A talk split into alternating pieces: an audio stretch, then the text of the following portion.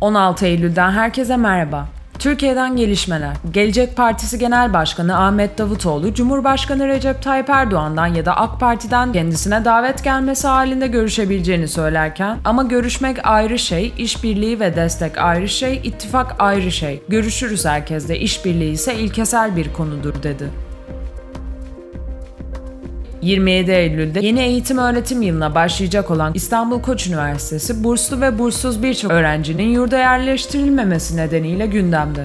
Okul yönetimi yurt yerleştirme sonuçlarını 13 Eylül'de açıklamıştı. Sonuçlar açıklandığında yeterli kontenjan olmaması gerekçesiyle yurda yerleşemediğini öğrenen birçok öğrenci şikayetlerini hashtag Koçüni öğrencilerini yurtsuz bırakıyor ve hashtag Koçünili'nin kalacak yeri yok gündemleriyle Twitter ve Instagram'da dile getiriyor. Öğrencilerin ön plana çıkan şikayetlerinden biri ise yurt yerleştirme sonuçlarının okul açılma tarihine 2 hafta kala açıklanması. Okul yönetimi tanıtım günlerinde İstanbul dışından gelecek edilecek tüm öğrencilerin yurda yerleşeceğini taahhüt etmişti.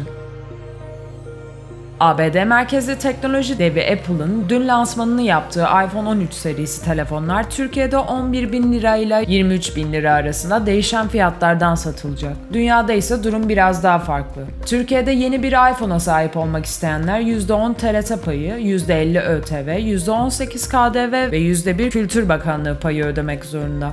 Dünyadan gelişmeler. Birleşik Arap Emirlikleri aralarında bir dönem ikili ilişkilerin gerginleştiği Türkiye'nin de bulunduğu 8 ülkeyle ticaret alanında müzakerelere başlayıp bunları 6 ila 12 ay içinde tamamlama niyetinde olduğunu açıkladı. Birleşik Arap Emirlikleri bir dönem gerginlik yaşadığı Türkiye ve Katar dışında İran'la da ekonomik ve ticari ilişkileri geliştirmek istiyor. Birleşik Arap Emirlikleri petrol dışı yatırımları artırmak ve çeşitlendirmek adına son dönemde Suudi Arabistan ile ismi konulmamış yoğun bir rekabet yaşıyor. Kremlin sözcüsü Dmitri Peskov, Covid-19 nedeniyle izolasyona alınan Rusya Devlet Başkanı Vladimir Putin'e sağlık durumu hakkında kendini çok iyi hissediyor, tamamıyla sağlıklı yorumunu yaptı. Suriye Devlet Başkanı Beşar Esad, hafta başında Rusya'nın iç savaşın başından beri 3. ziyaretini gerçekleştirdi. Rusya Devlet Başkanı Vladimir Putin'le görüşen Esad, muhaliflerin elinde kalan son bölgeleri gündeme getirdi. Putin, Suriye'de en büyük sorun yabancı güçlerin varlığı dedi. Putin'in isim vermeden yabancı silahlı güçler diyerek Türkiye ve ABD'yi eleştirdiği yorumları batılı basında genişçe yer buldu. Kore'de karşılıklı roketler ateşlendi. Kuzey Kore, ülkenin doğusunda iki balistik füze denemesi gerçekleştirdi. Güney Kore'de deniz altından fırlatılan balistik bir füzeyi test ettiğini açıkladı. Afganistan'da iktidarı ele geçiren Taliban içinde iç çekişme ve iktidar savaşları yaşandığına dair haberlere bir yenisi daha eklendi. İngiliz kamu yayıncılık kuruluşu BBC, Taliban'ın kurucularından Başbakan Yardımcısı Abdullah Gani Birader ile bir kabine üyesi arasında kavga çıktığını bildirdi.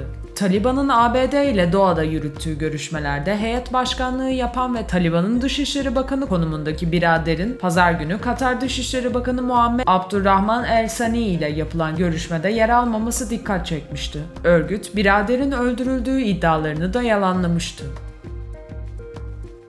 Facebook WhatsApp uygulamasında günlük kullanımımızı etkileyecek iki yeni güncellemeye hazırlanıyor. Bunlardan ilki WhatsApp mesaj ve medyasının bulutta tutulan yedeklerinin artık şifrelenecek olması. Hali hazırda iCloud'a yedeklenen konuşma içerikleri şifreli bir şekilde tutulmuyor. Bu da iCloud hesabınıza erişimi olan herkes WhatsApp yazışma ve medyanıza ulaşabilmesi demek.